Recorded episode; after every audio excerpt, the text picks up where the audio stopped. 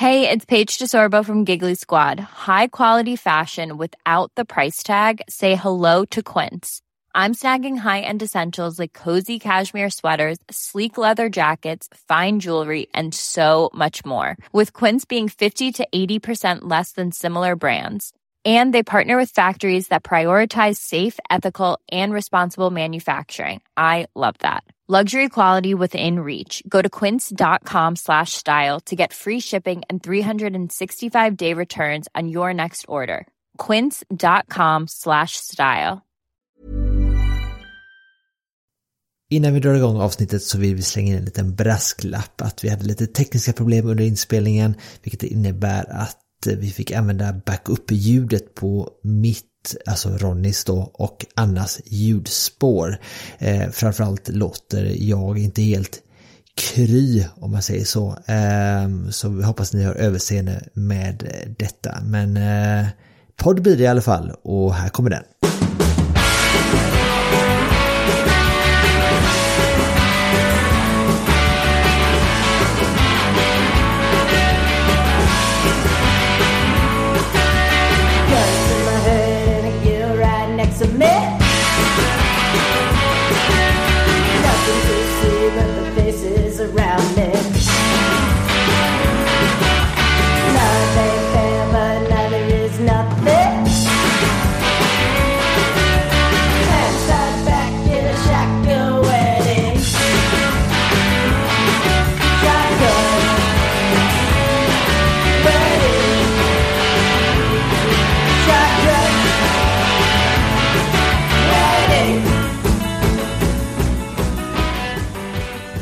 Välkomna till Indiepodden avsnitt 74. Det är bara ett par dagar sedan vi såg racet på St. Pete och då frågar mina vänner Gary Farkas, Jakob Fredriksson och Anna Andersson vad tyckte ni om racet i helgen? helt okej race. Eh, det var inte så här superspännande, men det fanns lite, lite guldklimpar i det. Det var ett väldigt typiskt St. Pete-race.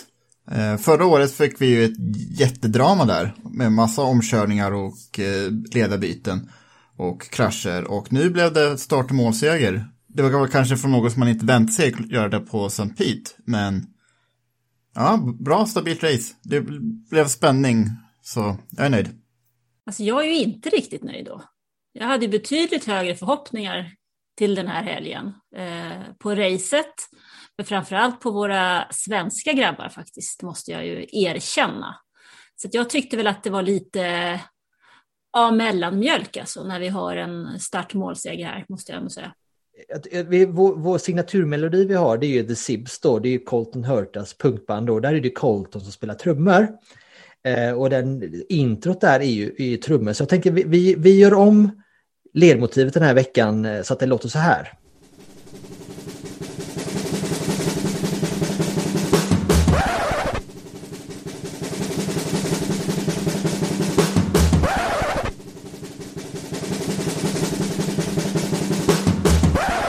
Så ni fattar säkert va- varför. Det, det handlade ju bara om Colton Hurta i, i helgen här.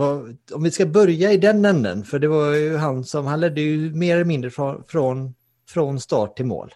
Ja, men då hör man ju hur trist det blir med ett eh, jävla trumsolo. Alltså. Ja, trumsolon är ju något av det värsta som finns. Men, men jag tycker ändå att det, det blev ju ändå sevärt på något sätt att han, eh, trots att han dominerade och var egentligen relativt ohotad och sådär. Det, det, inte minst eh, som, som en kontrast till den miserabla säsongstarten han fick. Så, ja men var, det var kul att han vann i alla fall. Mm, Ni alltså, ser, jag försöker hitta liksom ljusglimtarna. Ja, jag tycker det var en ljusglimt att han satte nytt rekord för St. Pete. Han ledde 97 av 100 varv och ingen, in, ingen annan har tidigare lett så många varv eh, på den här banan. Eh, Men just det att han klarar pressen från Joseph Newgarden som vunnit här de två senaste åren, när Newgarden, ja, det var väl en handfull varv i alla- fall, som det inte skilde mer än en halv sekund. Och då kan vi ju relatera det till ett, vilket Formel 1 som, Formel 1-lopp som helst, där, där det är en fight om ledningen när de håller sig en halv sekund eh, från varandra i tio varv. Det, det, det skulle ju hypas upp till tidernas drama i så fall. Nej men sluta nu alltså. Va? Så kan man väl inte hålla på ändå. Nej men alltså visst, det är ju schysst. Alltså för mästerskapet så är det väl egentligen bra. Eh, att de två som var typ eh, sist i premiären blir etta, tvåa här då, så det händer någonting och så vi har en tight fight. Det är väl bra, men se, sett till eh, racet så eh, nej, bättre finns det. Det vart ju gott om eh, uppgörelser på banan ändå. Man fick ju inte se Colton Hurt och Joseph Newgarden så, så mycket på banan. Fick man se desto mer av Jimmy Johnson till exempel. Det är skitkul ju. Tre gulflaggan orsakat på två lopp. Det är kanske inte ett jättebra facit, men han är snabbare än Dalton Kellett i alla fall, så att det går ju åt rätt riktning. Det finns ju en markant klasskillnad märker man här nu mellan Dalton Kellett eh, och Jimmy Johnson och, och resten. Vad, vad gör det egentligen för Jimmy Johnsons varumärke det här? Med tanke på att han är ju den mest, alltså den kändaste racerföraren i USA nu för tiden, liksom, som, är, som fortfarande är aktiv. Han är en ikon inom Nascar. Vad gör det med hans varumärke här och halka omkring? Och det, man ser ju liksom ombordkameran, han har ju fullständig panik när han blir omkörd. Du, du bara swishar förbi bilar till höger och vänster, liksom, och han är fem varv efter. Men alltså, Jag jag, tror det- bland, jag tror bland de kunniga fansen så tror jag inte att det gör så himla mycket. För att jag tror att det finns en, det finns en jäkla förståelse för att det, det han har gjort i, i Nascar är ju inte direkt översättbart till det han gör på gatorna i St. Pete liksom. Så att jag tror att det finns ganska stor förståelse bland de kunniga fansen. Men det kanske är liksom dussinfansen som inte fattar särskilt mycket av, av vilken, vilket stort steg det här ändå är. Där, där tappar hans eh, varumärke säkert en hel del tror jag. Men jag tror man ska nog ge honom lite mer tid att acklimatisera sig ordentligt och få några ovalrace i kroppen, tror jag. Det, det tror jag kan vara en sån här nyckel som, som eh, eller ja, det, det tror jag kan vara en, en dyrk som eh, låter honom dyrka upp den här, någon slags så här, positiv bana till, till den här säsongen. Men tänk ändå vilken skillnad det är då. Han har ju kört väldigt, väldigt många varv eh, runt eh, Barber till exempel. Testat mycket där, både Formel 3-bil nu och så Indycar. Och så komma därifrån sen till att köra ett stadslopp med 23 andra bilar i St. Pete. Det, den, det är ju som två helt olika sporter. Man ser det, vi, vi, vi, det finns ju flera förare som har bytt klass och det har ju aldrig gått så här eh, äh, spikrakt rätt uppåt. Alltså Kimi Räikkönen eh, gjorde ju sitt från F1 till VRC, han kom tillbaka sen till Formel 1. Äh, och, så det är ju inte så jädrans enkelt.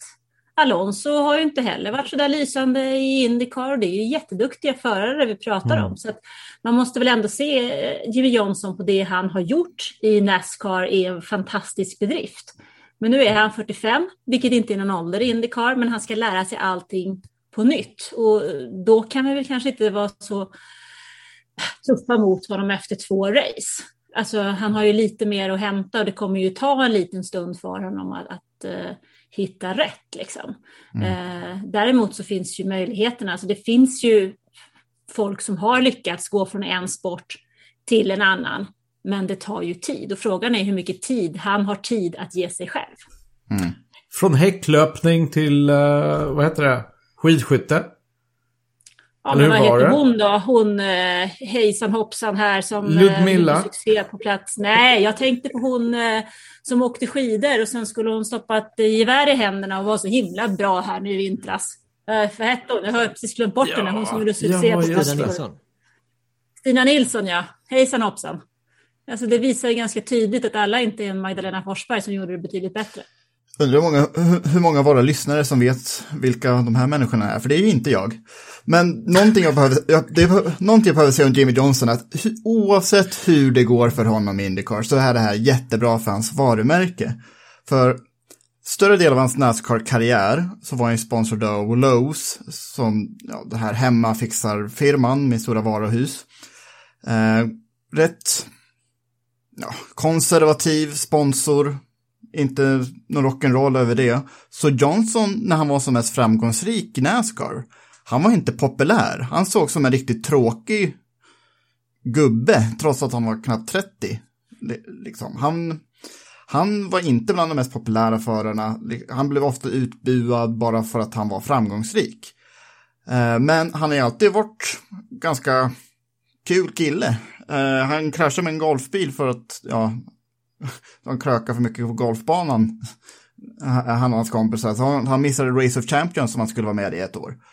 Uh, han liksom har alltid varit kompis med ett antal av Indycar-förarna och de har ju alltid haft en annan syn in i hans personlighet än vad Nascar-fansen har kunnat ha eftersom hans sponsor varit så mån om att visa upp en väldigt städad fasad av honom. Nu får han göra precis vad han vill och är det inte fantastiskt då att den mest framgångsrika Nascar-föraren senaste 20 åren då vill köra vår favoritsport. Jag tycker det är fantastiskt för hans varumärke.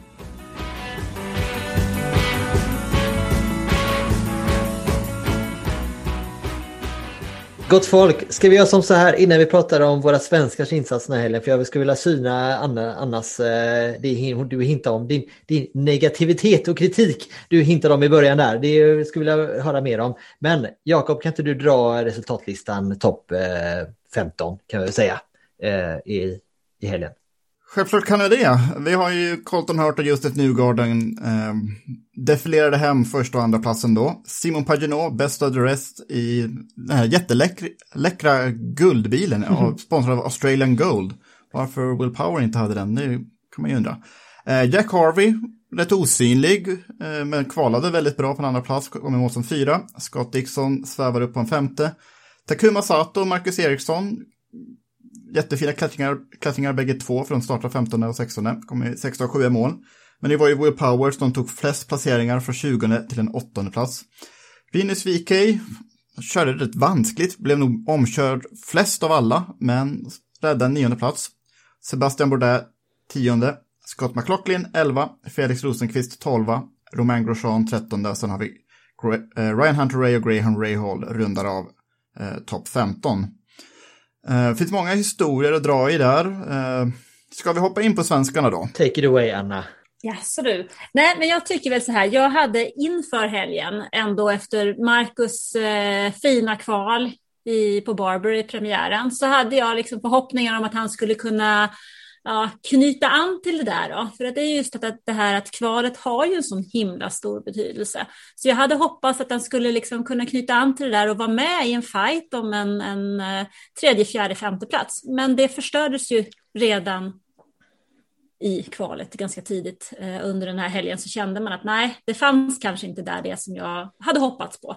Um, och sen så är det också så att i och med att jag kommer från den eh, ganska cyniska kvällstidningsvärld som jag gör så tycker jag ju att det är jäkligt mycket roligare när folk är med och slåss om plats 1, 2, 3 plats 7, 8, 9. Så att jag hoppas ju att de ska dyka upp där uppe. Så det är jättebra att köra upp sig så många placeringar som vad han gör. Men det blir man inte världsmästare på. Får jag fråga en sak angående kvalet där? Eh, för vi, vi kommer till Felix, men för, för Marcus del. Förra året när man tittar på hur han kvalade så var det så att han satte hyfsad tid på, på svarta däck. Och sen så när han gick över till rött så förbättrade han sig marginellt på kan man säga, första flygande varvet. Och sen så fick han liksom aldrig till det här andra varvet eh, på rött till exempel, vilket gjorde att han liksom aldrig hade svårt, han kom ju aldrig vidare liksom till, till Fast Six. Det var första gången här nu förra veckan då. Nu så även om det inte räckte till den här helgen, för det, återigen det är, det är väldigt jämnt eh, och det gäller ju att ha de här hundradelarna på sin sida och det vill säga, man måste ju komma över den här, eh, gå till Q2 oftare och Q, Q3. Men ändå som jag tittade på hans varv här nu under kvalet så förbättrade han sig ganska rejält på, på rött på röda däck från svarta och sen så förbättrar han sig på andra flygande också. Däremot inte tillräckligt mycket då för att gå vidare till Q2 så jag tycker ändå mig se någon form av positiv utveckling där också. Jag vet inte riktigt hur ni ser på det. Men det är väl positivt. Det är bara det att jag hade ännu större förhoppningar. Jag har ju hoppats att han liksom skulle, skulle ta det här steget. Jag känner att jag har väntat på det en stund och jag eh, gillar ju Marcus och hans eh, positiva tankar som han alltid har inför varje säsong och inför varje race. Så jag önskar så himla jäkla väl att det ska liksom lossna så att det blir en naturlig del att han förbättrar sig så pass mycket att han kan vara på den safea sidan och upp lite mer och slåss om de där platserna. Så att vi, eller i alla fall jag, slipper slåss för att eh, få in texter i tidningen. Det hade varit fantastiskt. Han måste ju vara eh, liksom bland de här sex snabbaste regelbundet. Eller hur? Och det, det, är ju det är inget unikt för Marcus, utan det gäller ju dem alla. Är man på den nivån och kör för ett stall som Ganassi, då... Visst, första, första racet för året så tog han sig dit, men han behöver ju göra det regelbundet. För jag håller med, precis som ni sa, visst, jättefin uppkörning och, och han ligger ju, han håller ju nionde plats i sammandraget. Det är inte fy skam, bara ett, ett poäng efter Rinus Weekay. Men, eh, men, eh, och Jack Harvey och Sebastian Bourdais. Så att det är väldigt, väldigt tajt. Eh, han har egentligen bara ett eller två poäng upp till, upp till femte plats i sammandraget. Och det är inte fy skam efter två race. Men, men han behöver ju liksom ta sig till Fast Six regelbundet. Ja, och sen så när kollegorna hans då ligger etta och trea i mästerskapet så, så är niondeplatsen inte riktigt lika rolig. Nej. Och om vi ser det på det här sättet också, nu har ni presenterat det kanske, den lite hårda sidan, men just då eh, första delen av kvalet, han missade då Fast 12 med 600 delar bakom Alex Palou som var, var gränsen då. Så det är extremt små marginaler. Eh, Så han är ju inte ensam om att försöka få de där marginalerna på sin sida. Nej. Men det är ju de som avgör. Alltså det är till syvende och sist, det är ju precis det det handlar om. Det gäller ju att ha de marginalerna på sin sida.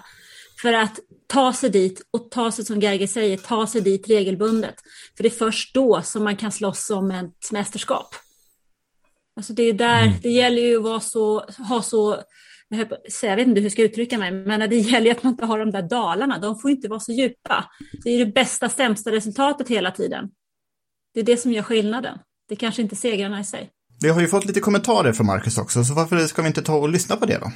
Jag tycker det var ett väldigt bra race eh, från, från min sida. Eh, bra start där på svarta och bra första stint. Eh, framförallt mot slutet så efter den där safety caren eh, så tog vi några platser inför första depåstoppet. Och sen hade vi våran plan där med en tvåstoppare och två set nya röda för de eh, två sista stintarna. Eh, vi följde den planen och framförallt andra stinten var väldigt bra där jag lyckades ta mig förbi både VK och Bourdais, vilket var nyckeln för, för mitt eh, race. Då. Så det var väldigt starkt att, ta sig förbi dem och sen körde jag ju faktiskt ikapp hela tätklungan efter det och var snabbast på banan. Eh, avslutningen sedan så mm, hade jag ju absolut mer fart än, än Sato, men eh, försökte väga lite där eh, vågskålen mellan risk versus reward. Eh, det är bara två poäng eh, skillnad mellan en sjätte och sjunde plats. Och, ja, eh, hade det varit en annan, annan del på säsongen kanske man hade eh, agerat annorlunda, men nu ja, tog jag det lite, lite mer säkert. Då, men självklart hade jag fått ett läge hade jag gått ju för omkörningen. Eh, Men, men hur som helst, väldigt nöjd med, med min insats, med teamets insats och eh, tycker vi visar återigen att vi är extremt starka i race. Eh, så en, en bra dag på jobbet. Eh, sen angående kvalet så jag tycker vi hade bra fart första träningen, riktigt bra med. Andra träningen femma där på, på de röda däcken. Så jag tycker vi visar igen att vi, vi har hittat eh, fart jämfört med förra året. Sen tyvärr gick vi lite fel med inställningarna efter andra träningen inför kvalet där vi försökte Ja, kanske kan kalla det vara lite giriga. I- Istället för att nöja oss med, med den bilen vi hade så ville vi försöka hitta lite till så vi skulle kunna utmana om, om pole position. Och, eh, istället för att förbättra bilen så blev den lite mer svårkörd och eh, både jag och Scott hade större problem på, på, på kvalet än på träningarna. Eh, Så tyvärr där med minsta möjliga marginal så missade jag ju Q2. Eh, Så det var såklart en, en, en missräkning men tycker ändå att vi som sagt, vi vet vad vi gjorde fel och varför det blev så, så det var ingen större fara med det. Och sen som sagt så slog vi tillbaka med ett riktigt, riktigt starkt race på söndagen när vi gick tillbaka med, med de inställningarna. Så, så nej, eh, överlag en väldigt positiv helg. Millions of people have lost weight with personalized plans from Noom, like Evan, who can't stand salads and still lost 50 pounds. Salads, generally, for most people, are the easy button, right? For me, that wasn't an option. I never really was a salad guy. That's just not who I am. But Noom worked for me. Get your personalized plan today at Noom.com. Real Noom user compensated to provide their story. In four weeks, the typical Noom user can expect to lose one to two pounds per week. Individual results may vary. Millions of people have lost weight with personalized plans from Noom, like Evan, who can't stand salads and still lost 50 pounds. Salads, generally, for most people, are the easy button, right? For me, that wasn't an option. I never really was a salad guy. That's just not who I am. But Noom worked for me. Get your personalized plan today at Noom.com. Real Noom user compensated to provide their story. In four weeks, the typical Noom user can expect to lose one to two pounds per week. Individual results may vary. När, när jag följde teamradion hela vägen så kändes det som ett väldigt harmoniskt race för, för Marcus. Det var att han, han gjorde de omkörningarna när han behövde köra om och när han behövde köra pushvarv så var det, gick det väldigt bra och han var, kändes väldigt harmonisk i bilen. Han klagade nästan inte någonting på varken att däcken eh, gick av eller någonting så att han hade bevisligen en väldigt bra racebil. Det var ju då sen då när eh, han hamnade bakom Takuma Sato så fick han ju liksom direktiv från teamet att tänk på att det är Sato vi handlar om. Hold my sake sa han inte Gargay, men jag tror att mellan raderna sa han det och då sko skojade till med Marcus Tilly så här, ja visst nej, men jag och Sato vi är ju gamla vänner, så han då. Så han, men om vi skulle titta på Felix då, där han hade ju nu på St. Pete lite samma problem som Marcus hade förra året, det är att han fick inte igång de röda däcken i kvalet till exempel, vilket gjorde att han inte heller tog sig vidare till, till Fast 12. Jakob hade väl tippat Felix i Fast 6 tror jag här. Vad, ska vi Ska vi ifrågasätta det, Anna, Jakobs kompetens eller är det bara att vi bara... Absolut inte. Det tycker jag inte. För Jakob har ju högre kompetens än vad vi andra har ihop. Däremot så är det så att Jakob ville en sju man i Fast Six förra veckan. Det var med det jag mm. reagerade på. Så att, äh. Men där kan vi, det kan vi inte skylla på Felix, det får vi snarare skylla på bilen som inte håller en stint ordentligt. Ja, det var en väldigt out of character för McLaren. Helt motsatt effekt från förra helgen ju. Eh, om vi ser på kvalet då, i det första passet, då var ju Felix två tiondelar från sjätteplatsen i sin, i sin grupp. Eh, kontra Marcus som hade 600 delar. Eh, och sen så slet bilen för mycket däck. Kanske har någonting att göra med det här att den är mer svårkörd än vad Felix gillar, att den inte är trygg i bilen. Eh, men det var inte Felix som slet däcken utan det var ju Pat Ward som eh, ja, sjöng som en sten nästan direkt efter, efter första kurva.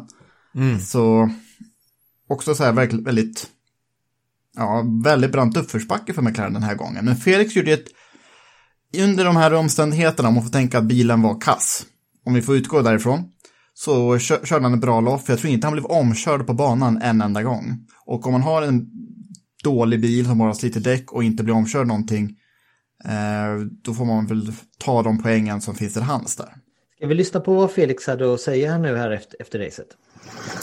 Det var, det var okej, okay, men det var, det var ingenting speciellt egentligen. Jag kände att vi startade för långt bak. Eh, hade lite otur med strategi och sånt där. Det kändes aldrig som att vi fick någon riktig liksom, grepp om racet. Men eh, känns som den underliggande faktorn för både mig och Pato var väl att bilen var inte tillräckligt bra av en stint. En ganska bra omstart och sånt där. Men sen kändes det som att vissa andra bilar var mycket snabbare i slutet av stinterna. Och det är någonting att jobba på med filosofin på setupen till nästa street race som kommer vara Detroit förmodligen. Uh, men ja, det, det, är en sån där dag man bara får, man får bara köra och ta de poäng man kan. Och bara liksom vara positiv och jobba vidare. Det, det är många race kvar. Det kändes i alla fall gött att få en, en race-distans i kroppen. Och, uh, ja, veta liksom hur man jobbar med teamet och allting under ett race. Så nej, det är bara rulla vidare. Nästa race, till och med nästa två racen eh, redan kommande helg. Texas Motor Speedway, en oval där du testade under försäsongen och hade en eh, ganska god känsla då. Ja, jag tyckte då bilen kändes väldigt bra på testerna där. Det, det var väl lite kallare än vad det kommer vara när vi kommer dit. Så jag tror det kommer vara tuffare och liksom tuffare att vara lika snabb så att säga då. Men eh, nej, det, det kändes skitbra. Och jag tror teamet alltid har haft en bra bil på, på valen. Jag känner min ingenjör Blair är väldigt duktig på att få till så man får en bra känsla för bilen på valen. Och det känns som, nu vet han också lite mer vad jag behöver. Så, där, så jag tror vi kan bli vassa i Texas. Mm. Jag tänkte på det att detta kunde blivit en mycket bättre söndag för Felix om han inte hade haft otur vid den andra gulflaggen. Som aldrig för, blev? Ja, nej precis. För att Felix var i det choket som, i det gänget som kastade sig in i depå när, jag tror det var Jimmy Johnson som bestående va? Nej, det var Rossi och Rahal-incidenten. Just det, just det. Och där, det såg ju verkligen ut som att kunna bli en så här full course yellow då till exempel. Men så att han kastade sig in i depån. Hade de gjort, hade det blivit en full course yellow där, då hade Felix varit med i toppen. Tror jag. Och det, det var alltså så små marginaler som det hade kunnat bli total succé här. Så att där, men det betalade sig inte riktigt just den här, den här helgen då. Men som ni säger, jag tycker Felix insats i racet var väldigt bra. Men McLaren blottar sig ganska rejält här, för Felix har ju varit inne på det och även Juan Pablo Montoya har ju varit inne på det här att de, de vill ju gå åt ett visst håll med bilen, att det här behöver vi jobba på för att kunna ha en mer eh, tacksam bil att köra. Pat Award är lite rock'n'roll där, det är att köra med, med lite ställ och på bilen och det slidar väldigt loose bak till. Och här bevisar det sig så att bilen håller ju inte över en hel stint. Det funkade varken för Felix och framförallt inte för Pat Award, för så, som jag sa förut, till, till när vi började spela in där, hade han kunnat åka bakåt baklänges så hade han gjort det, för det såg, han såg ut att stå helt stilla där vid ett antal tillfällen under racet. Men jag, jag har en fråga där. Kan man se det som att Pato kunde köra runt det här problemet på Barber, men att det inte går på en stadsbana? Nej, det tror jag inte. Men, Degraderingen var ju väldigt liten på, eh, på den slet ju väldigt lite däck på Barber egentligen för Mm. det var ju så himla slätt där liksom. Det var ny, eh, nyasfalterat och allting. Mm. Så att jag tror att på en bana som, ja, som en stadsbana då eller, eller ta någon annan bana på Indycar det finns ju gott om dem där det är ganska hoppigt och, och ruff yta så, så att om de inte kommer få bukt på det här så kommer ju Pat Award eh, och Felix Rosenqvist får det väldigt svårt här framöver också. Men jag tror ju att de kommer lösa detta. Men så som det såg ut här nu i söndag så märkte man ju att de hade stora problem. Texas nästa helg blir ju otroligt intressant från ett McLaren-perspektiv. ja, Och där tror jag att det, det är en typ, helt annan typ av, av eh, ovaler är en sak och stadsrace är en sak. Som Felix sa här i intervjun så är ju teamet har ju en väldigt bra känsla på, på ovaler och till och med Felix har en väldigt bra känsla här nu inför, inför Texas. Så att eh, där finns det nog, är det nog att räkna med. Men det är ju flest stads och road courses på, på kalendern. Det är väl bara fyra ovaler i år va? Och så kör vi två direkt. Eller har jag Ja. fel? Precis så.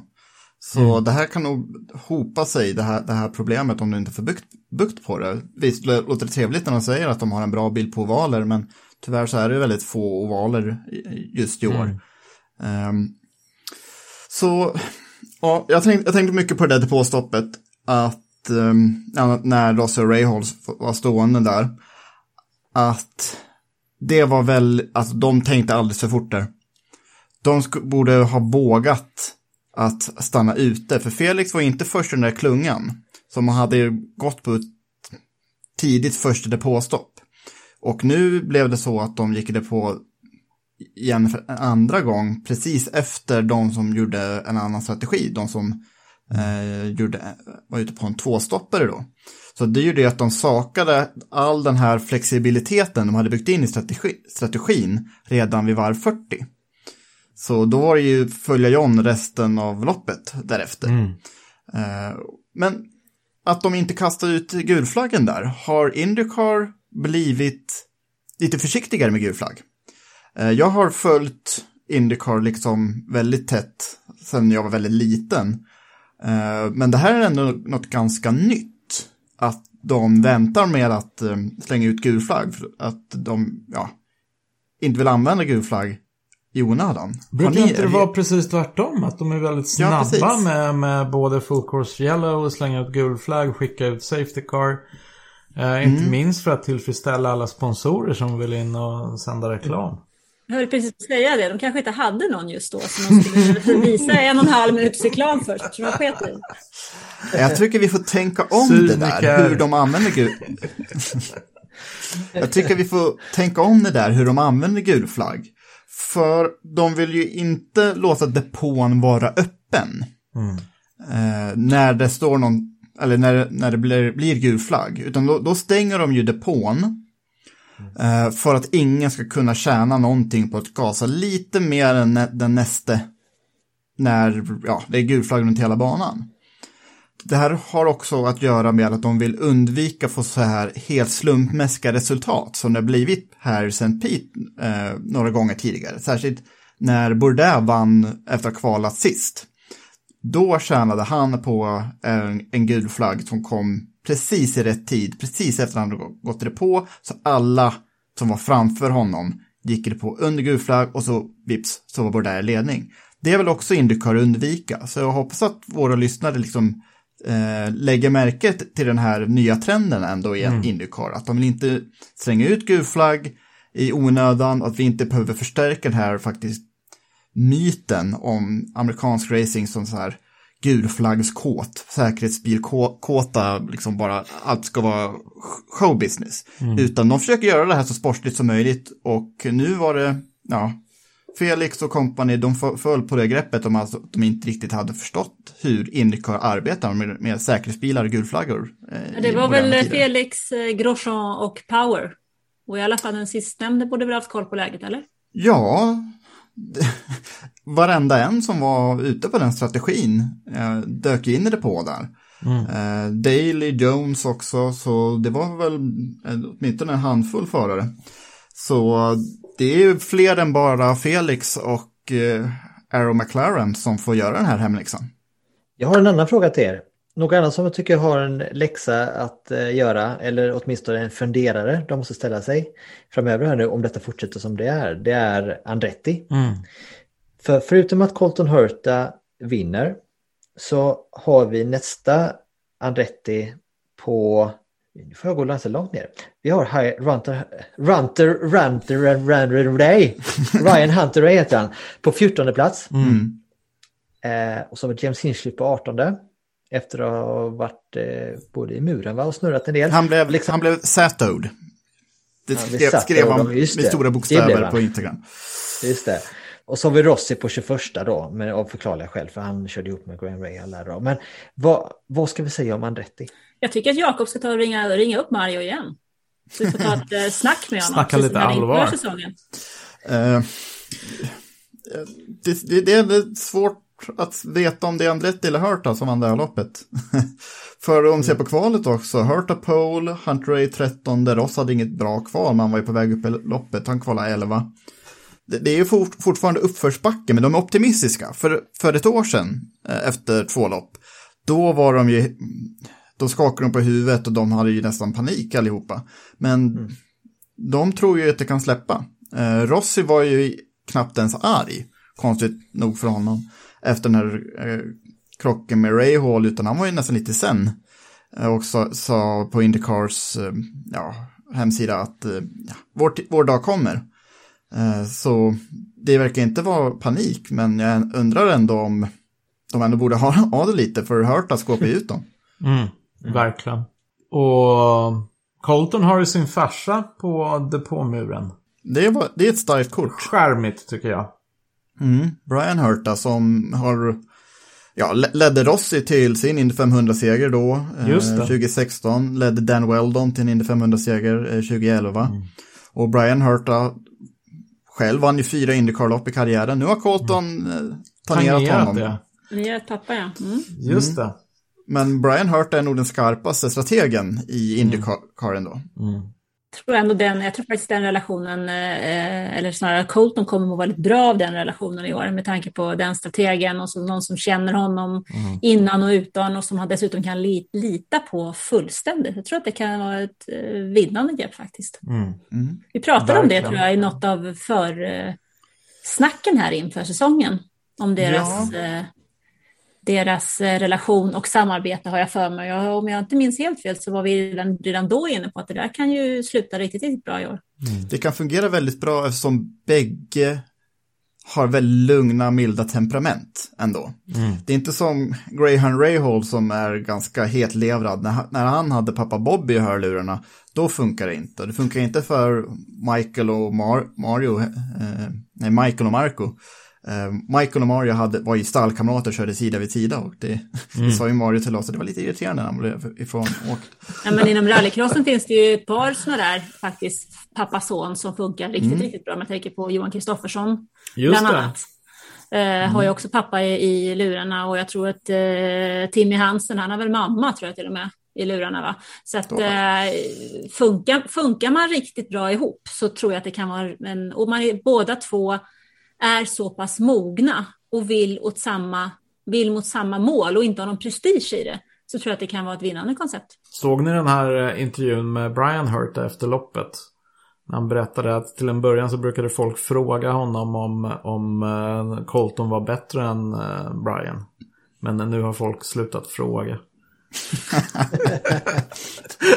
Apropå det här med prestige, prestige inom Ja. familjen. Jag tror att det är bara att acceptera att Colton är ju liksom jättetalang som kommer att göra förmodligen mycket mer framgångsrik tävlingskarriär än pappa gjorde. Men eh, nej, jag tror, det där. jag tror på det där.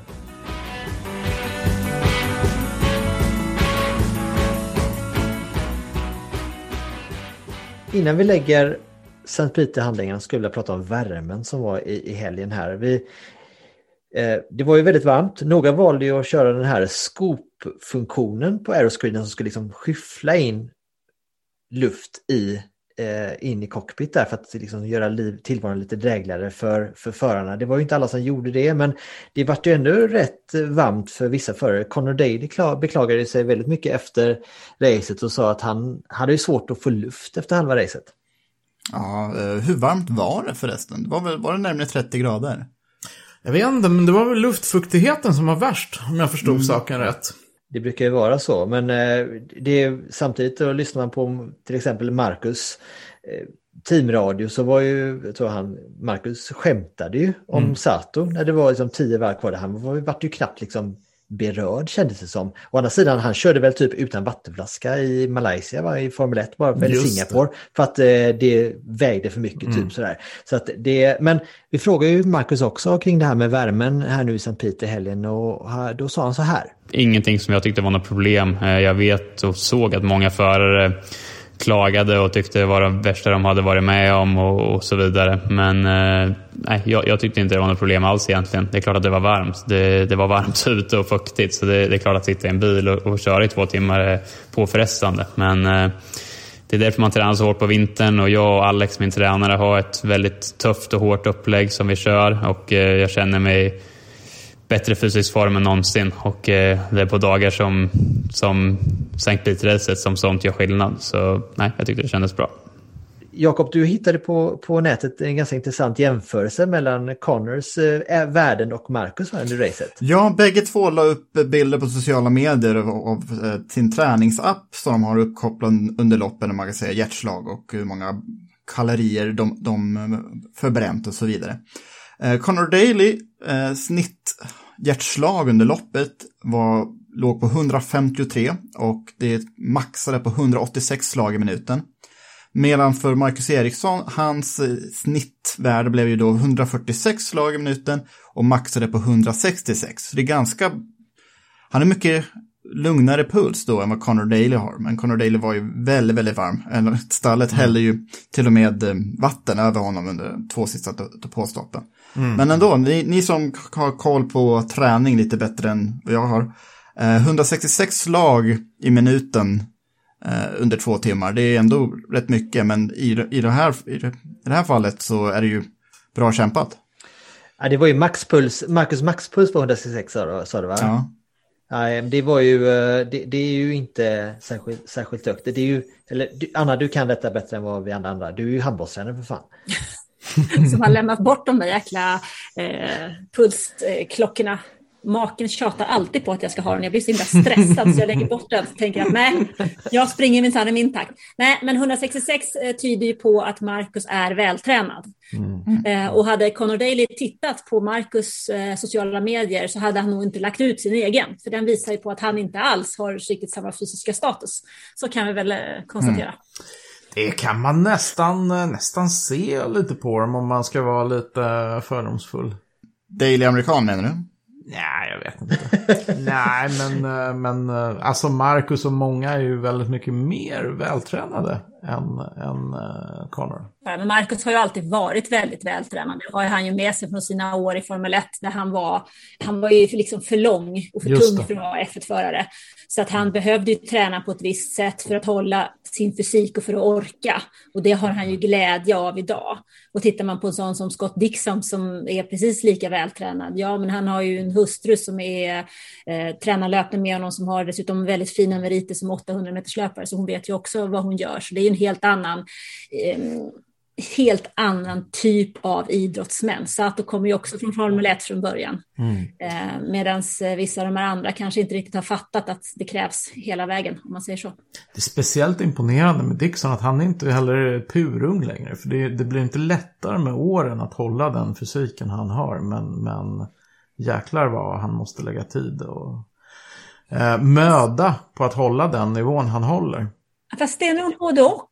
Har du den grunden? Har du hållit, gjort så? Han har ju, alltså, jag kommer fortfarande inte glömma när jag pratade med Lillövis här inför säsongen så sa han vid ett tillfälle att när han träffade eh, Dixon första gången så var han en rätt eh, knubbig eh, nyzeeländare som de inte hade någon aning om vad de skulle göra med, mer än att han är en jäkla talang. Eh, och har han i det läget, alltså för 20 år sedan, börjat att träna så har ju det blivit en livsstil. Mm, och eh, om jag förstår sant. rätt så tränar han ju fortfarande väldigt mycket med sin hustru och då har han ju det med sig. Alltså jag kan ju bara titta, jag behöver inte titta längre än på den andra sidan skrivbordet där, brukar sitta, där min man brukar sitta. Eh, och han la av för tre år sedan. Men han tränar ju fortfarande lika mycket, Mm. i stort sett.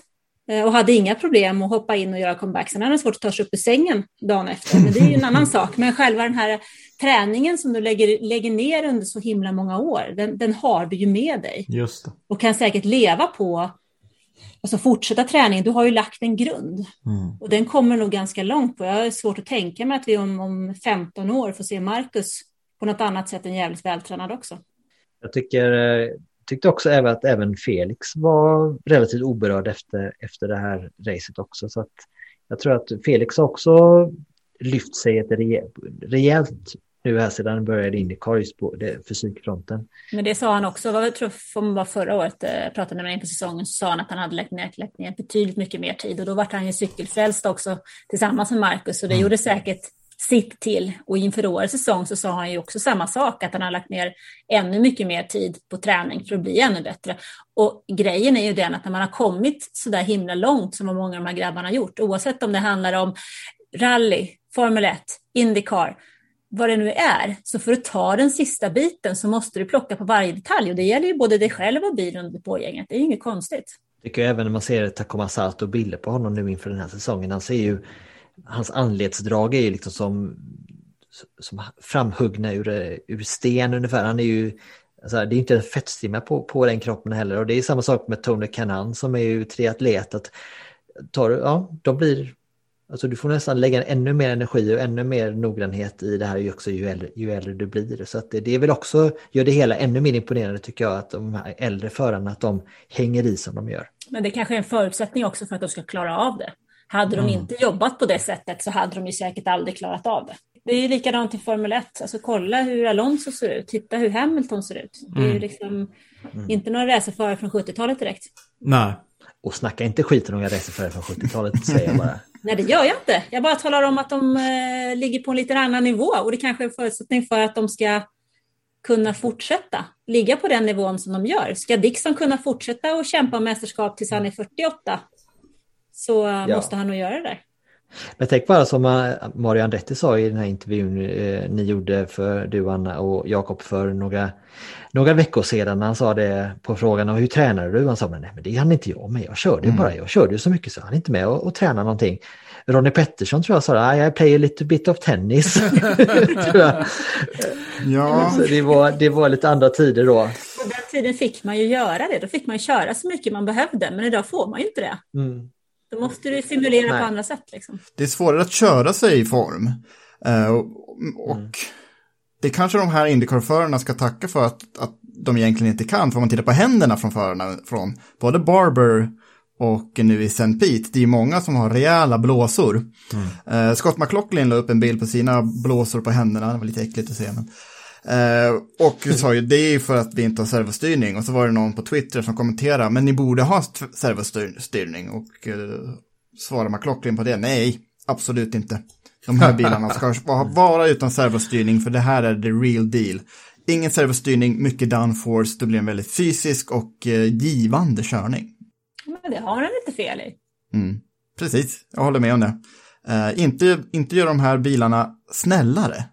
Det vore ju en antites mot vad vi, vad vi älskar med Indycar.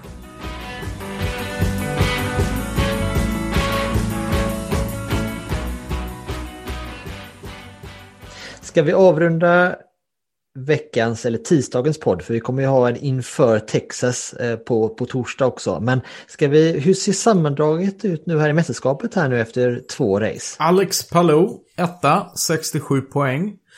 Will Power, två poäng efter, tvåa. Scott Dixon, också på 65. Trea. Fjärde plats, Colton Hurta, uppe på 62 poäng. Eh, Simon Pagenaud, femma, 54 poäng. Jack Harvey, sexa, 51 poäng, precis som Sebastian Bourdais. Apropå äldre förare, lite imponerad faktiskt av Bourdais eh, säsongstart. Riktigt bra jobbat. Åttonde plats, eh, Rinus Wikey, 51 poäng. Nionde plats, Marcus Eriksson, bäste svensk, 50 poäng. Så att det är väldigt tajt där. Från eh, nionde plats upp till eh, femte plats så är det bara tre poäng som skiljer. Tionde plats, Joseph Newgarten, 57 poäng, nej 47 poäng. Eh, elfte plats, Petter Ward, 45 poäng. Och tolfte plats, Takuma Sato, också på 45 poäng. Vad har vi, vad har vi Felix Rosenqvist nu? Han, vi har honom nere på 18 för tillfället. Han är nere på 18 är på 27 goa poäng. Men en lång väg kvar kan man ju säga. Men det är, ja, Marcus tappade till exempel en placering här nu i mästerskapet. Men det är ju som ni säger, det är ju tajtat till sig som in i bänken. Och Felix här nu med en god känsla in i, i Texas eh, på, för en double header. Så, så det kommer ju kastas om rejält redan nästa, nu till helgen då. Det kommer det göra. Det, det är kul att se att uh, Romain Grosjean, plats 14, bästa rookie hittills. Eh, två poäng före Scott McLaughlin. Eh, det är eh, många stornamn långt ner i sammandraget. Många som inte riktigt har fått eh, kanske den säsongstart som de hade velat. Hinchcliffe tycker jag är, är väldigt långt ner i sammandraget, 20 plats. Honom hade man, är det nog många som hade hoppats se högre upp. Ryan Hunter Ray, nere på 21 plats. Alex Rossi. Vad tyckte ni förresten om Rossi-incidenten? Rossi Rahal? Det har vi inte snackat om. Eh, Ro- Rossi borde backat ur. Det var, alltså min första impuls var vad fan håller Rahal på med? Men sen så var det nog Rossi va? Som borde ha backat av lite. Med tanke på kalla däck och det skedet av loppet. Det hade inte skadat att vara lite, lite snäll mot Rahal i det läget. Här när Rahal hade så mycket momentum och faktiskt kunde bromsa bra mycket senare. Ja, det, det kändes inte som ett schackdrag där och liksom inte ge utrymme. Men det är glömt redan verkar som. De verkar inte särskilt upprörda någon av dem i sociala medier efteråt. Så att, eh... Ja, jag är besviken på det. Ja. Avslutningsvis här nu då. Indy Lights, Linus Lundqvist. Ytterligare en podiumplats i helgen. Bara en. Ja, med tanke på förutsättningarna. Det är helt, en helt otrolig insats tycker jag. Till stora hela. Liksom, att lyfta sig från race 1 till race 2. Ehm, för vad blev han i race 1? Det, var ju, det kunde ju gått ännu mer illa där. Nu blev det nionde plats. Ja, det var det lite det här jag var rädd för. Eh, för en vecka sedan när vi pratade upp St. Pete, att det är en bana som man inte kört på, han inte kört på stadsbanor förutom på i, i Frankrike för några år sedan. Som är en helt annan typ av stadsbana dessutom. Mm, och eh, konkurrenter som många gånger varit i St. Pete, några av dem. Eh, dock blev jag vä- väldigt besviken på att han gjorde det här klumpiga misstaget i race 1. Det, det var lite amatörmässigt, men han, bilen var ju hel, fick sätta på nya däck och räddade en nionde plats då. Nionde bättre trettonde och sen så fenomenalt kört på söndagen trots allt. Eh, snygga omkörningar, iskallt och sen ja, tog han de po- poängen som fanns till hands. Så om var underkänd lördag så var det fullt godkänd eh, söndag. Han ligger, om han ligger nu tvåa i mästerskapet. Efter fyra race ligger han tvåa i mästerskapet. Tre poäng efter ledningen. Det får ju vara sig fullständigt eh, godkänt, eller? Verkligen. Ja, Och hans omkörning i Race 2, hans omkörning av De Francesco tycker jag var, var kanske loppets behållning. Alltså det var ju loppets snyggaste omkörning. Det var väldigt, jag, jag ska bara förbi här, det var liksom ingen snack om saken. Så det var klassisk Linus-insats. Och att ha lärt sig då av det som hände på lördagen och omsätta det i en framgång på söndagen är, är väldigt imponerande. Så här hade Linus själv att säga om eh, helgen. Ja, Linus, eh, vilket sätt att studsa tillbaka på pallen i sista racet för helgen här i St. Petersburg. Ja, men det känns jätteskönt helt ärligt. Nästan som en vinst för vår del eftersom vi, vi hade det lite tuffare igår och även i fredags. Så, ja, jätteskönt att få kunna studsa tillbaka så här och ge tillbaka till teamet som sagt. Det har varit eh, två tuffa dagar och som sagt, jag nuddade i muren där i kvalet också. Så det är kul att få komma härifrån med en pokal och känna att vi har gjort ett bra jobb. Om du ska summera den här helgen sammantaget, din första stadsbana på amerikansk mark och en stadig progression eh, fartmässigt eh, från början till slut. Hur skulle du summera helgen? Ja, men jag tror som sagt en sta- stadig progression tycker jag låter ganska bra. Jag tror även att vi hade farten även i början, men eh, som sagt, eh, det är mycket nytt på stadsbanor och jag var tvungen att hålla huvudet kallt. Och det jag tror att vi gjorde, hade en bra balans av det idag. Som sagt, du måste ju vara aggressiv, men du måste ju alltid ta med riskerna i bedömningen. Så äh, jättekul att få avsluta på det här sättet. Och som sagt, nu när vi går vidare till nästa race mot Indien om två veckor så eh, är det min bra känsla. Ska vi se nu, nu tar ju Indy Lights en paus eh, innan det är dags att köra på Indianapolis Motor Speedway va? Ja, precis. Det är det. Jag vet inte om det är två eller, är det två eller tre veckors uppehåll där. Det blir mitten av maj, 14-15 maj är det dags nästa gång för, för Linus. Så vi, ja, men vi fortsätter följa Indy Lights lika nära som vi följer Indycar såklart. Eh, Och det ska bli spännande att se vad han kan göra på Indianapolis Motor Speedways Road Course. Ja, men nu ska vi ändå kanske ta och pausa podden till på torsdag då vi ska snacka upp Texas. Um, Tack mina goa kära vänner Gergay, Anna och Jakob. Tack till våra samarbetspartners eh, Automotorsport och tickoracinghopp.com. Och som vanligt, missa inte att ni har 20% rabatt i eh, webbshoppen på stefanjohansson.art när ni anger eh, promokoden InduPodden. Hej då! Hej då!